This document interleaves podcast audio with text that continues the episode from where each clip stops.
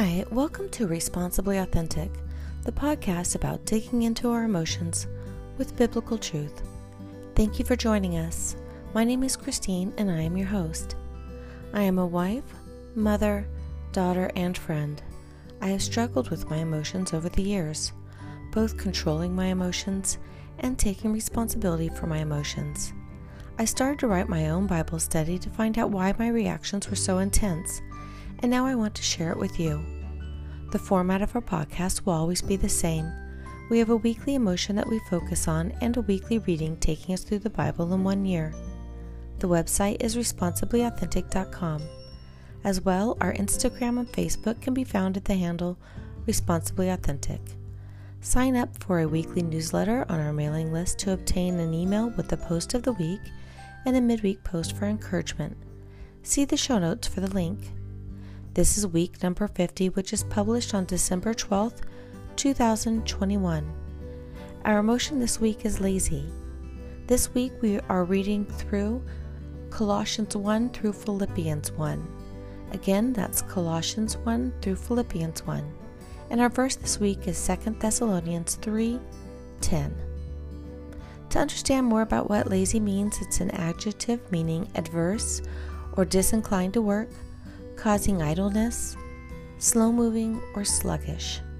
And to really appreciate it better, we want to look at some similar words, which are apathetic, careless, dull, inattentive, indifferent, lackadaisical, passive, and weary.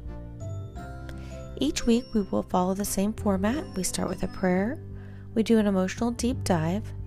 From there, we go into the study, our homework to further grasp how this emotion influences our lives, followed by our final prayer. Father God, as I, wor- as I work to understand your will in my life, open my eyes to your message.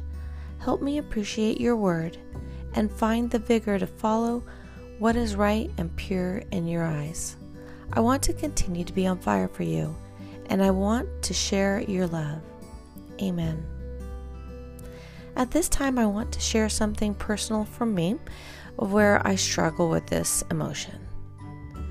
I would do anything to avoid being called lazy. Something in my life at some time made me continue to strive, never sit down until someone else does, and constantly compete. Maybe it's insecurity. Unfortunately, I also judge others by this same standard. I do not understand those who can relax and let things go. I worry that others will think I'm not pulling my weight. I worry about others' judgment of me and any idleness they may see. But am I doing God's work or am I just working? So, this is where I struggle. But now I'd like to provide an opportunity for you to pause the podcast so that you can think through your authentic truth. When you're ready, press play again. Welcome back. We're going to dive into the study, and at some point during the week, please do read the chapters. Reading the chapters will give you a better foundation of what the Bible study is about. We will examine the study to see what God says, what the Bible says about this behavior or emotion, what do we need to do to correct it, or sometimes we need to find out what's really under the emotion. In Paul's letter to Timothy, 2 Timothy 1 6, Paul instructs Timothy to fan the flames of the spiritual gift that God gave you Paul is telling Timothy to keep pursuing believers and bringing the good news to Christ to the people. He tells Timothy to use his gifts with vigor. Paul instructs Timothy not to be lazy. Paul used the example of the visit of Silas, Timothy, and himself, where they worked alongside the people of Thessalonica to pull their weight while preaching the good news. Paul worked as a family would, as a father working alongside his family offering love and encouragement. 1 Thessalonians chapter 2 verses 9 through 13. Paul used work as an example not to be lazy. In 1 Thessalonians chapter 4 verse 11, Paul instructs the Thessalonians to mind their own business and work with their hands. Then in 2 Thessalonians 3, Paul offers up a challenge to the idle. And then further, in 2 Thessalonians chapter 1 verses 11 through 12, he challenges believers to live a blameless life where God provides strength and honor brought to the name of Christ Jesus. Paul advised those idle to pick up and work, do the work that brings glory to Jesus Christ. Additionally, Paul instructs us to work hard and separate ourselves from those who are idle or lazy and those who are not believers. He teaches us to never tire of doing good. 2 Thessalonians chapter 3 verses 6 through 15. So this is what God says about laziness. When I read what Paul is telling the Thessalonians and Timothy, it is not working for the sake of working. Paul says that we are to strive to do good and turn from surrounding ourselves with those who are doing evil.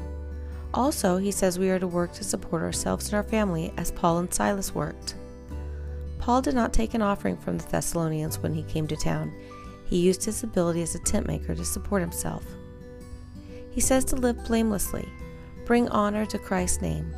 Paul instructs us to use the gifts of God fervently, passionately, enthusiastically, to live fully, hearts on fire, for Christ Jesus, making every moment count. At this time, I'm going to allow for a pause. After you pause the podcast, this is your chance to take any notes from what you just heard. When you're ready, press play again. Welcome back. We always want to do a little bit of homework to figure out where this feeling or emotion is coming from. You are busy. No one can call you lazy. But is your busyness supporting your purpose in God? Also, if your busyness aligns with your purpose in God, you are on the right track. Remember that being a mother, daughter, wife is a purpose if done well and with each season of your life, opening up to more of God's plan and closing doors that do not need to be open or that now need to be closed. However, if your busyness does not align with your purpose in God and if you're feeling frustrated, what can you do to get it on track? Journal about it. Try to put one thing in place this week and pray that God will help you take out what needs to be taken out and add what needs to be added. I'd like to say one thing before we go into our final prayer. I'm not a counselor or therapist, and I'm not licensed in any way. I'm simply someone who discovered that my emotions were taking over and taking control of my life.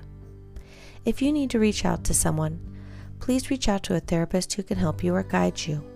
We're not in this alone. You can reach out to me at any time at contact at responsiblyauthentic.com or on our website. You are not alone in this. You are enough and you are at the right place to be learning the lessons that you're learning today. This life is not easy, just know that you have support. Father God, every day you reveal more of your will in my life. As I study your word, my purpose begins to show through. Lord, continue to demonstrate your path so that I can be in and with you. Guide me as I strive to learn more about you and be more like you. Amen. Please help us reach more women by subscribing and rating our podcast. We appreciate your five star ratings. Goodbye, everyone. I look forward to talking with you next week.